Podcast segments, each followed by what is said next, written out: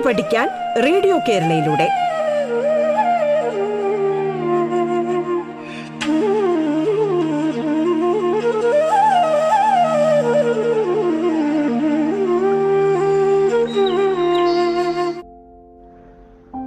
പാഠത്തിന്റെ ഇന്നത്തെ അധ്യായത്തിൽ ഞാൻ സതീഭായി ടീച്ചറാണ് നിങ്ങളോടൊപ്പമുള്ളത്. തിരുവനന്തപുരം ജില്ലയിലെ വെള്ളനാട് ഗവൺമെന്റ് ഹയർ സെക്കൻഡറി സ്കൂളിലെ സംസ്കൃതം പഠിപ്പിക്കുന്ന അധ്യാപികയാണ് ഞാൻ. ഇന്ന് നമ്മൾ ഒൻപതാം ക്ലാസ്സിലെ സംസ്കൃതം വിഷയത്തിലെ ദേവിശ്രീ എന്ന കഴിഞ്ഞ ക്ലാസ്സിൽ പഠിച്ച പാഠത്തിന്റെ അവസാന ഭാഗത്തേക്ക് കടക്കുകയാണ്. പ്രിയമിത്രാണി ഗതകക്ഷ്യായാം കിം കിം പഠിതവന്തः ബാലിവാസിനാം കൃഷിദേവതാ ഭക്ഷ്യധാന്യാനാം ഉൽപ്പത്തിമധികൃത്യ കഥ തേഷാം കേദാരാണാം വിശേഷതാഹ. സർവമധികൃത്യ ചർച്ചാം കൃതവന്ത ഖലു. സുബാക്കിതി സംഘസ്യ നേതൃത്വേ ജലസേചനം സേതുനിർമ്മാണം കാർഷിക ഉത്സവാഹ ച ആയുജ്യന്തി. അവിടുത്തെ കർഷക സംഘത്തെ എന്താണ് വിളിക്കുന്നതെന്നാണ് നമ്മൾ മനസ്സിലാക്കിയത്? സുബാഖ് ഇല്ലേ? ക്ലിയാങ് നാമകം അധ്യക്ഷം പോഞ്ചര്യക്കൻ ഇതി ഉപാധ്യക്ഷം ച ജനായത്തമാർഗേണ ചിന്വന്തി വിവാദാംശ്ച കാർഷിക സമിതേഹെ ദായിത്വേ പരിഹരന്തി. മനസ്സിലാകുന്നുണ്ടോ പറയുന്നത്? സുബാക്ക് എന്നാണ് ബാലിദ്വീപിലെ കർഷക സംഘത്തിന്റെ കർഷക സംഘത്തെ വിളിക്കുക. അവരുടെ നേതൃത്വത്തിൽ അവിടുത്തെ ജലസേചനം അതുപോലെ സേതു നിർമ്മാണം സേതു എന്താണ്? ബ്രിഡ്ജസ് അറിയാമല്ലേ കാർഷിക ഉത്സവങ്ങൾ നടത്തുക ഇതൊക്കെ ചെയ്യുന്നുണ്ട് ഈ കർഷക സംഘത്തിന്റെ നേതൃത്വത്തിൽ. ക്ലിയാങ് നാമകം അധ്യക്ഷം. അപ്പോൾ ഈ കർഷക സംഘത്തിന്റെ അധ്യക്ഷനെ വിളിക്കുന്ന പേരെന്താണ്? ക്ലിയാങ്. പോഞ്ചര്യക്കൻ ഇത് ഉപാധ്യക്ഷൻ ച ഉപാധ്യക്ഷം ച ജനായത്ത മാർഗേണ ചിന്നുന്തി. അതായത് ജനായത്ത മാർഗമായ രീതിയിൽ അതായത് ജനാധിപത്യ രീതിയിൽ തിരഞ്ഞെടുപ്പ് നടത്തിയാണ് കർഷക സംഘത്തിന്റെ അധ്യക്ഷനെയും ഉപാധ്യക്ഷനെയും ഒക്കെ തിരഞ്ഞെടുക്കുന്നത്. അതുപോലെ ചില ആളുകളുടെ ഇടയിൽ നടക്കുന്ന വിവാദങ്ങളൊക്കെ തന്നെ കാർഷിക സമിതിയുടെ നേതൃത്വത്തിൽ തീർപ്പാക്കുകയും അതിന് പരിഹാരം കാണുകയും ചെയ്യുന്നു. അപ്പോൾ ഈ പേരുകളൊക്കെ വളരെ രസകരമാണ് അല്ലേ സുബാക്ക് ക്ലിയാങ് പോഞ്ചേരിയക്കൻ. അപ്പോൾ ഓർക്കുക കർഷക സംഘത്തിന്റെ പേരാണ് സുബാക്ക്. ക്ലിയാങ് എന്ന് പറയുന്നത് അധ്യക്ഷന്റെ പേരാണ്. അതുപോലെ പോഞ്ചേരിയക്കൻ എന്നാണ് ഉപാധ്യക്ഷനെ വിളിക്കുക. കേരളേഷു പ്രചാല്യമാനാഹ കാർഷിക സമിതേഹ ഇവ ബാലിദേശേഷു അപ്പി ഏതാഹ സമിതേഹ കാർഷിക സംസ്കൃതിം പരിപോഷയന്തി. നമുക്കറിയാം നമ്മുടെ നാട്ടിൽ ഇതുപോലെ കർഷക സംഘങ്ങളും കർഷക സമിതികളുമൊക്കെ ഉണ്ട്. കേരളത്തിലെ പോലെ തന്നെ കാർഷിക സമിതികൾ ബാലി ദേശത്തും ഉണ്ട്. പ്രവർത്തിക്കുന്നുണ്ട്. അവരെന്താ ചെയ്യുക? ആ കൃഷിയുടെ കാര്യത്തിൽ വളരെ താല്പര്യമെടുക്കുകയും കാർഷിക സംസ്കാരത്തെ വളർത്തുന്നതിൽ വലിയ പങ്ക് വഹിക്കുകയും ചെയ്യുന്നു. മാത്രമല്ല വ്രീഹി ലവന ഉത്സവാഹ വ്രീഹി ലവന ഉത്സവം എന്താണ്? ഹാർവസ്റ്റ് ഫെസ്റ്റിവൽ അല്ലേ അതായത് വിളവെടുപ്പ് ഉത്സവങ്ങൾ നടത്തുക ധാന്യദേവത ആരാധന അതുപോലെ പലതരത്തിലുള്ള അനുഷ്ഠാനങ്ങൾ. ഒക്കെ നമ്മുടെ ഇവിടെ തന്നെ നമ്മുടെ കേരളത്തിലും നമ്മുടെ കൃഷിയുമായിട്ട് ബന്ധപ്പെട്ട് ഒരുപാട് ഉത്സവങ്ങൾ നടത്താറുണ്ട്. ഒരുപക്ഷെ നമ്മളിന്ന് അറിയുന്നില്ല. വിഷു ഒരു കാർഷികോത്സവമാണ്. ഓണം കാർഷികോത്സവമാണ്. അങ്ങനെ സംക്രാന്തി അങ്ങനെ പൊങ്കൽ ഒരുപാട് ഉത്സവങ്ങളുണ്ട് നമ്മുടെ കേരളത്തിലും അതുപോലെ ഭാരതത്തിലും. പല സ്ഥലത്തും പല പേരുകൾ അറിയപ്പെടുന്നുണ്ടെങ്കിലും ഇവയൊക്കെ ഒരു കാർഷിക രാജ്യമായ ഇന്ത്യയുടെ കാർഷിക ഉത്സവങ്ങൾ തന്നെയാണ്. അപ്പോൾ അതുപോലെ തന്നെ ഈ ബാലി ദേശത്തും ഇത്തരത്തിലുള്ള ധാരാളം അനുഷ്ഠാനങ്ങളും ആചാരങ്ങളും ഉത്സവങ്ങളും ഒക്കെ നടക്കുന്നുണ്ട്. അപ്പോൾ നമ്മൾ ഈ പാഠഭാഗം ഏകദേശം പഠിച്ചു കഴിഞ്ഞു. ഇതുവരെയുള്ള കാര്യങ്ങളൊക്കെ ഒന്ന് ഓർത്തെടുക്കുന്നത് നന്നായിരിക്കും. എസ് കെ പൊറ്റക്കാട് എന്ന മഹാനായ ആ സഞ്ചാര സാഹിത്യകാരന്റെ ബാലിദ്വീപ് എന്ന കൃതിയാണ് നമ്മൾ പഠിച്ചുകൊണ്ടിരിക്കുന്നത്. അദ്ദേഹത്തെക്കുറിച്ച് കുറേ കാര്യങ്ങൾ നമ്മൾ ആദ്യ ക്ലാസ്സിൽ തന്നെ മനസ്സിലാക്കി.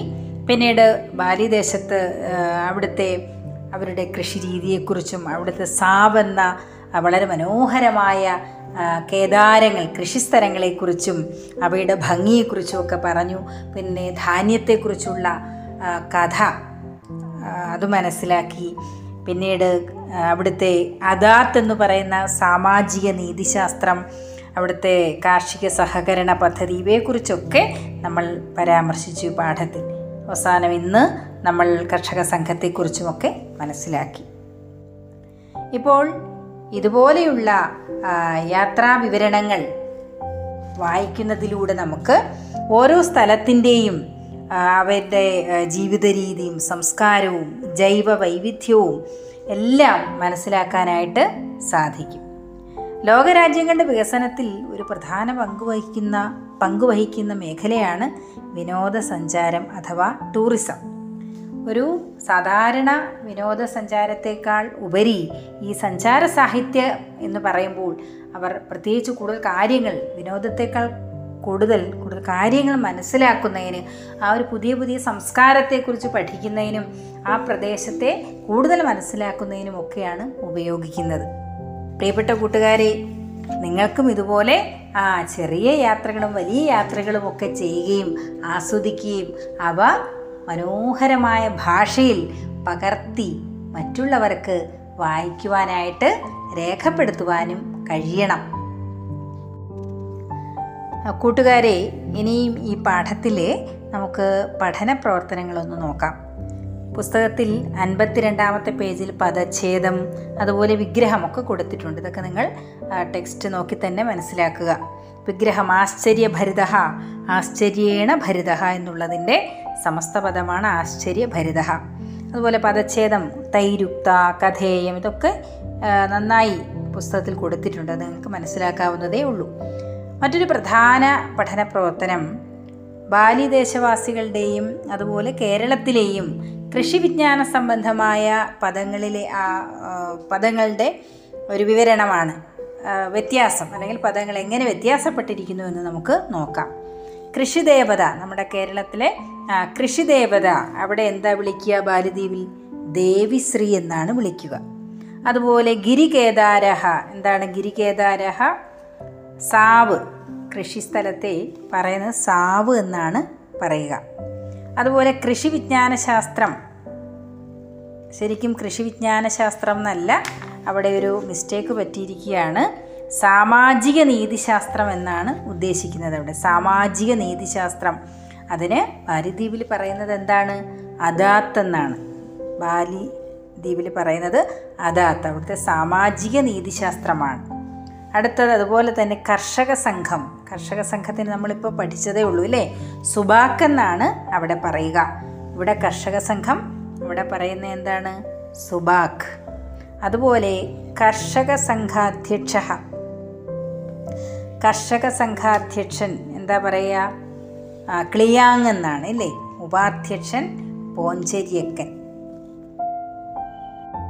രണ്ടാമത്തെ പ്രവർത്തനം പാഠഭാഗം ബാലിദ്വീപ നിവാസിനാം കേരളീയാനാം ച കൃഷിരീതിമധികൃത്യ ചർച്ചാം കൃത്വ ടിപ്പണിയും ലിഖത. അതായത് ബാലി ദ്വീപവാസികളുടെയും കേരളീയരുടെയും കൃഷി രീതിയെക്കുറിച്ച് താരതമ്യമൊക്കെ ചെയ്ത് ഒരു ടിപ്പണി ഒരു നോട്ട് തയ്യാറാക്കാനാണ്. അപ്പോൾ ടീച്ചർ ഒരു ആദർശ ഒരു മോഡൽ ഒരു ടിപ്പണി വായിക്കാം. നന്നായി ശ്രദ്ധിക്കണേ എല്ലാവരും. ഉന്നതശിരസ്കൈ നാരികേലവൃക്ഷൈ കദളീവനൈ വ്രീഹിക്ഷേത്രൈ ഔഷധസസ്യ ആരാമൈ ഗിരിനിർച്ചരണീഭിഃ ച സമാവൃതോ ബാലിദേശ കേരളാത് ബഹിഹി അപരഃ കേരളദേശ ഇവ ഭാതി. പൈതൃകീം സംസ്കൃതിയും ഹഠാദാശ്ലിഷ്യത്യയം ദേശ.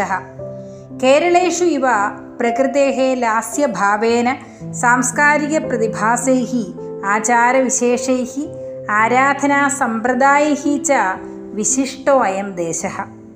വിശിഷ്ടതയാ വ്രീഹികൃഷിസമ്പ്രദായേ കേരളാനാം ഉപതിഷ്ഠതേ അയം ദേശ. കേരളസ്യൈവ കാർഷിക സഹകര സഹകാരി സംഘ കാർഷിക വിപണന കേന്ദ്രാണി കാർഷിക ഉത്സവ വ്രീഹി ലവന ഉത്സവ ഇത്യാദീനി തത്ര പ്രവർത്തന്തി. അതേവ പൊറ്റക്കാട് മഹാശയന കേരള ഇതി അയം ദേശ വ്യപതിഷ്ഠ. എന്താണ്? കേരളത്തിലെ പോലെ തന്നെ ഉന്നതങ്ങളായ നമ്മുടെ നാ കേരളത്തിന്റെ വൃക്ഷം എന്ന് പറയുന്നത് തന്നെ നാരികേല വൃക്ഷമാണ് അല്ലെ? തെങ്ങാണ്. അതുപോലെ കദളീവനങ്ങൾ വാഴത്തോപ്പുകൾ വ്രീഹിക്ഷേത്രങ്ങൾ നെൽപ്പാടങ്ങൾ അതുപോലെ ഔഷധ സസ്യങ്ങളുള്ള തോട്ടങ്ങൾ ഔഷധ സസ്യ ആരാമങ്ങൾ ഇങ്ങനെ ഒക്കെയുള്ള ബാലിദേശം കേരളാദ്ബഹിഹി അപരഹ കേരളദേശൈവ ഭാതി. കേരളത്തിന് പുറത്തുള്ള മറ്റൊരു കേരളം എന്ന പോലെ ശോഭിക്കുന്നുവെന്നാണ് പൊറ്റക്കാട് പറയുന്നത്. അതുപോലെ നമ്മുടെ കേരളത്തിലെ പോലെ തന്നെ ലാസ്യഭാവേന സാംസ്കാരിക പ്രതിഭാസൈഹി ആചാരവിശേഷങ്ങൈഹി ഇത് ഇതൊക്കെ കാരണത്താൽ അതുപോലെ ആരാധനാ സമ്പ്രദായങ്ങൾ ഇതൊക്കെ ഈ ദേശത്തെയും വിശേഷപ്പെട്ട ഒരു ദേശമാക്കി മാറ്റുന്നു. വിശിഷ്ടതയാ വ്രീഹി കൃഷി സമ്പ്രദായെ കേരളാനം. പ്രത്യേകിച്ചും കൃഷിരീതിയിൽ നമ്മോടടുത്ത് നിൽക്കുന്നു ബാലിദേശവും കേരളത്തെ പോലെ തന്നെ കാർഷിക സംഘങ്ങളെ കാർഷിക വിപണികളെ കാർഷിക ഉത്സവങ്ങൾ അതുപോലെ വിളവെടുപ്പ് ഉത്സവങ്ങൾ ഇതൊക്കെ അവിടെയും നമുക്ക് കാണാം. ഇതുകൊണ്ടാണ് എസ് കെ പൊറ്റക്കാട് കേരളമെന്ന് മറ്റൊരു കേരളമെന്ന് ബാലിദേശത്തെ വിശേഷിപ്പിച്ചത്. ഇപ്പോൾ നിങ്ങൾക്ക് മനസ്സിലായാലും ഒരു ടിപ്പണി എങ്ങനെ എഴുതണമെന്ന്? ഇത് കേൾക്കുക അതുപോലെ പുസ്തകം വായിച്ച് നിങ്ങളുടേതായ രീതിയിൽ ഒരു നോട്ട് എഴുതാൻ എല്ലാവരും ശ്രമിക്കണം.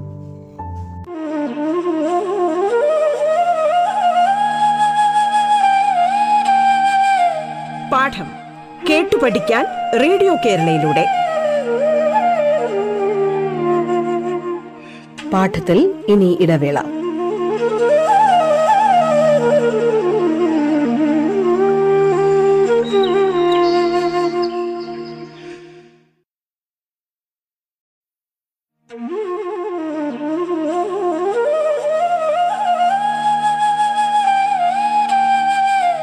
പാഠം കേട്ടു പഠിക്കാൻ റേഡിയോ കേരളയിലൂടെ.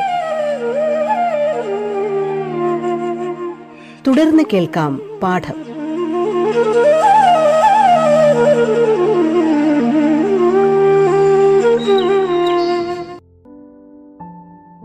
അടുത്ത പ്രവർത്തനം സൂചനാനുസാരം പൊറ്റക്കാട് മഹാശേസി ജീവനചരിതം സ്വവാക്യീഹി ലിഖത.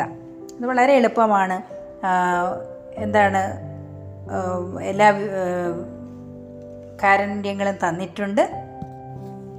ജനനം എന്നാണ് പിതരവും പുരസ്കാരങ്ങൾ കൃതികൾ ദേഹവിയോഗം ഇതെല്ലാം തന്നിട്ടുണ്ട്. മറ്റ് ചെറിയ ക്ലാസ്സുകളിലും നിങ്ങൾ ജീവനചരിതം എഴുതുവാനായിട്ട് പഠിച്ചിട്ടുണ്ട്. നന്നായി എഴുതി നിങ്ങളുടെ സംസ്കൃതം പഠിപ്പിക്കുന്ന അധ്യാപകർക്ക് അയച്ചു കൊടുത്ത് അത് ശരിയാക്കി മനസ്സിലാക്കുക. അടുത്ത ഒരു പ്രവർത്തനം എന്ന് പറയുന്നത് സ്വകൃത യാത്രാമധികൃത്യ യാത്രാവിവരണം ലിഖത.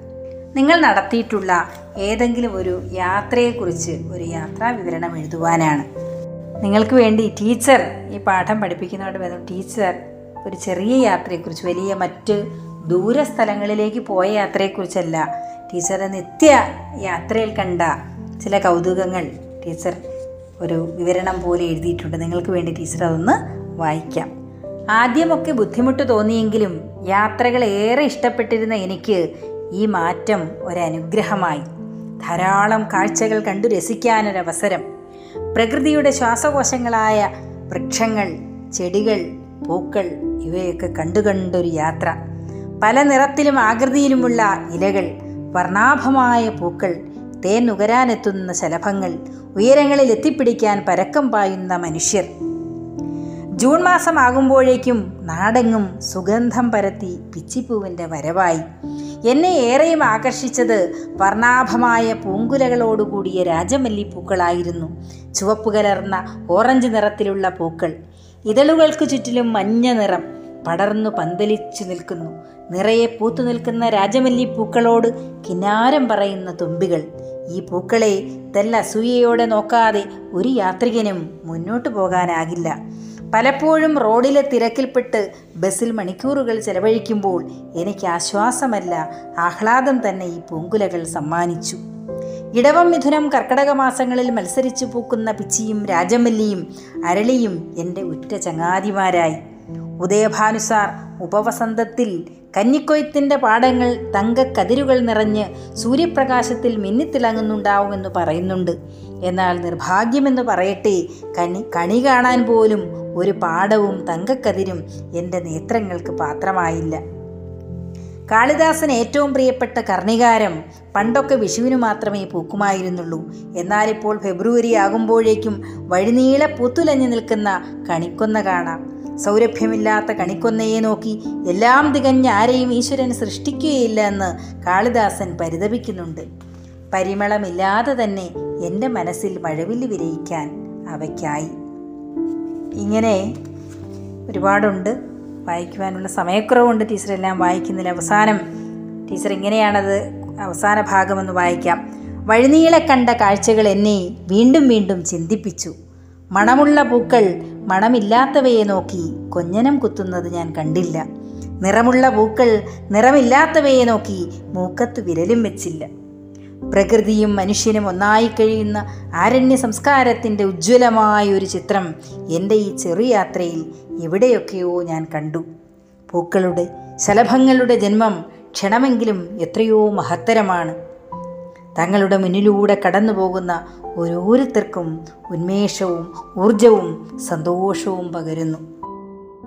ഇനിയും ന കേവലം അപിതു ഉപയോഗിച്ച് രണ്ട് വാക്യങ്ങളെ ഒന്നാക്കാനുള്ള പ്രവർത്തനമാണ്. നിങ്ങൾ ഒരുപക്ഷേ പഠിച്ചിട്ടുണ്ടാവും ഇംഗ്ലീഷിലൊക്കെ നോട്ട് ഓൺലി ബട്ട് ഓൾസോ എന്നൊക്കെ ഇല്ലേ? അതുപോലെയാണ് ഇത് നോക്കൂ. സഞ്ചാര സാഹിത്യം മാനസോല്ലാസായ ഭവതി ഒരു സെന്റൻസാണ് അടുത്തത് നോക്കൂ തത് സംസ്കൃതീനാം അവബോധനായ ഭവതി. അപ്പോൾ ഇതിനെ രണ്ടിനെയും കൂടെ നമുക്ക് ഒരു വാക്യമാക്കാം. എങ്ങനെയാണ്? സഞ്ചാര സാഹിത്യം ന കേവലം മാനസോല്ലാസായ അപിതു സംസ്കൃതീനാം അവബോധനായ ഭവതി. അടുത്തു നോക്കൂ യേശുദാസ ഗായക ഭവതി സഹ അഭിനേത ഭവതി. എങ്ങനെ ചെയ്യാം? യേശുദാസ ന കേവലം ഗായക അപിതു. അഭിനേത ഭവതി. അപ്പോൾ ആ റിപ്പീറ്റ് ചെയ്യേണ്ട ചില വാക്കുകൾ ഭവതി ആശയം പൂർണമാകുന്ന ഭവതി എന്നുള്ള ആ വാക്ക് നമ്മൾക്ക് രണ്ട് വട്ടം ഉപയോഗിക്കേണ്ടതില്ല. അതുപോലെ തന്നെ സഹ എന്നുള്ളത് നമുക്ക് റിപ്പീറ്റ് ചെയ്യേണ്ടതായിട്ടില്ല. യേശുദാസഹ ന കേവലം ഗായക അപിതു അഭിനേത ഭവതി. എന്താ അർത്ഥം? യേശുദാസ് ഒരു ഗായകൻ മാത്രമല്ല അഭിനേതാവ് കൂടിയാണ് എന്നർത്ഥം. രണ്ടാമത്തെ സെന്റൻസ് നോക്കൂ. സുരേഷ സാഹിത്യകാര ഭവതി. സുരേശനൊരു സാഹിത്യകാരനാണ്. സഹ ചിത്രകാര ഭവതി. മറ്റൊരു സെന്റൻസ് അദ്ദേഹം ചിത്രകാരനും കൂടിയാണ്. അപ്പോൾ നമ്മൾ എങ്ങനെ എഴുതും? സുരേഷ ന കേവലം സാഹിത്യകാര അപിതു ചിത്രകാര ഭവതി. മനസ്സിലാവുന്നുണ്ടോ? ഗണിത പഠനം ശ്രമകരം ഭവതി. ഗണിത പഠിക്കാൻ കുറച്ച് ശ്രമകരമാണ്. പക്ഷേ തത് സുഖകരം ഭവതി. നന്നായിട്ട് മനസ്സിലാക്കി കഴിയുമ്പോൾ നമുക്കത് എൻജോയ് ചെയ്യാനും കഴിയും. ഗണിത പഠനം ന കേവലം ശ്രമകരം അപിതു സുഖകരം ഭവതി. ജലം പാനായ ഉപയുജ്യത. ജലം കുടിക്കുവാൻ ഉപയോഗിക്കുന്നു. ജലം അതായത് തത് സ്നാനായ ഉപയുജ്യത. അത് കുളിക്കുവാൻ ഉപയോഗിക്കുന്നു. ജലം ന കേവലം സ്നാനായ അപിതു പാനായ ന കേവലം പാന. ജലം ന കേവലം പാനായ അപിതു സ്നാനായ ഉപയുജ്യതി. ലേഖനം അക്ഷരജ്ഞാനായ ഭവതി തത് ചിന്താവികാസായ ഭവതി. ലേഖനം ന കേവലം അക്ഷരജ്ഞാനായ അപിതു ചിന്താവികാസായ ഭവതി. എസ് കെ പൊറ്റക്കാടിന്റെ സഞ്ചാര സാഹിത്യം രണ്ടാം വോളിയത്തിൽ അതായത് ഏഷ്യയിലെ സ്ഥലങ്ങളെക്കുറിച്ച് അദ്ദേഹം അവിടേക്ക് പോയപ്പോഴുള്ള യാത്രാവിവരണം ആ പുസ്തകത്തിൽ ഉജ്ജയിനി എന്ന പട്ടണത്തെക്കുറിച്ചുള്ള ഭാഗം കൂടെ വായിച്ചുകൊണ്ട് ടീച്ചർ ഈ ക്ലാസ് അവസാനിപ്പിക്കാം. അസ്തിക്ഷിത ഉജ്ജയിനീതി നാമന പുരീ വിഹായസ്യ അമരാവതീവ ചകാരയസ്യാം പദമിന്ദുകൽപ്പ ശ്രീ വിക്രമാദിത്യ ഇതിക്ഷിതീശ.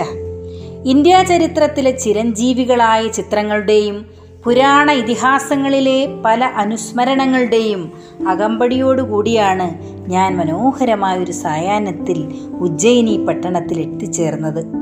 കാളിദാസന്റെ നാട്ടിൽ ആദ്യമായി കാലെടുത്ത് കുത്തിയപ്പോൾ എന്റെ കരളിൽ ഒരു കോരിത്തരിപ്പുണ്ടായി.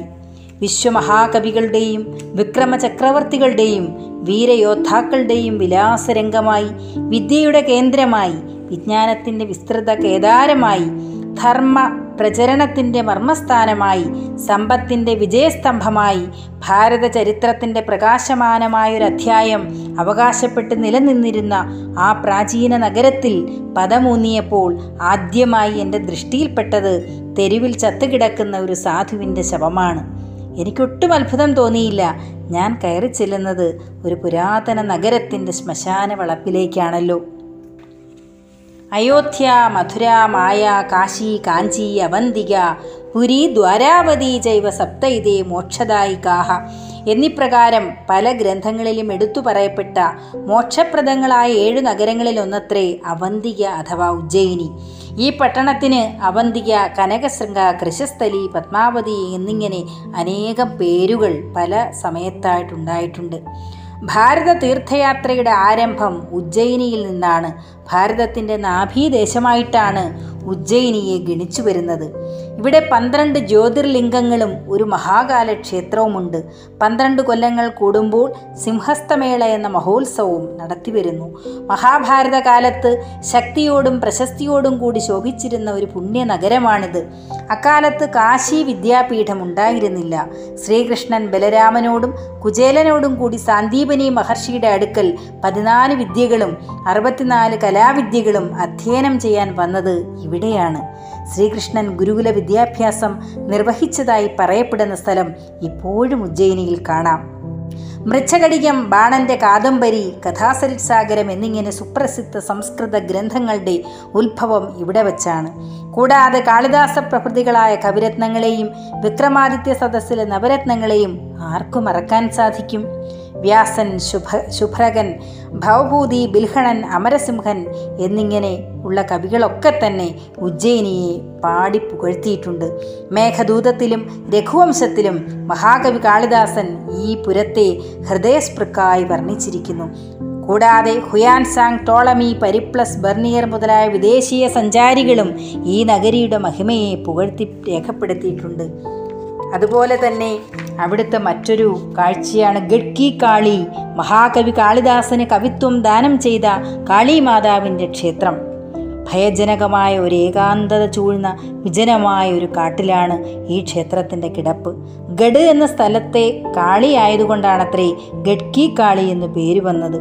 ഭൂമിക്കടിയിൽ അഞ്ചാറടി ആഴത്തിൽ വലിയ ഗുഹ പോലെ തോന്നിക്കുന്ന ഒരു സ്ഥലത്ത് രക്തവർണത്തിൽ ശിലാനിർമ്മിതമായ കാളിയുടെ കരാള വിഗ്രഹം സ്ഥിതി ചെയ്യുന്നു.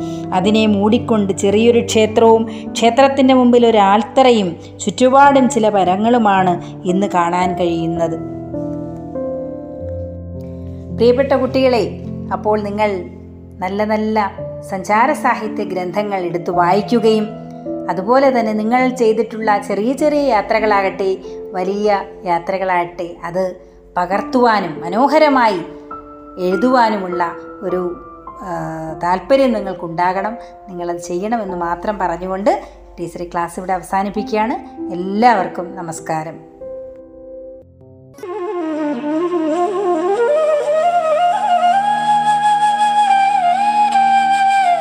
പാഠം കേട്ടു പഠിക്കാൻ റേഡിയോ കേരളയിലൂടെ. പാഠത്തിന്റെ ഇന്നത്തെ അധ്യായം പൂർണമാകുന്നു. ഇനി അടുത്ത ദിവസം കേൾക്കാം. നമസ്കാരം.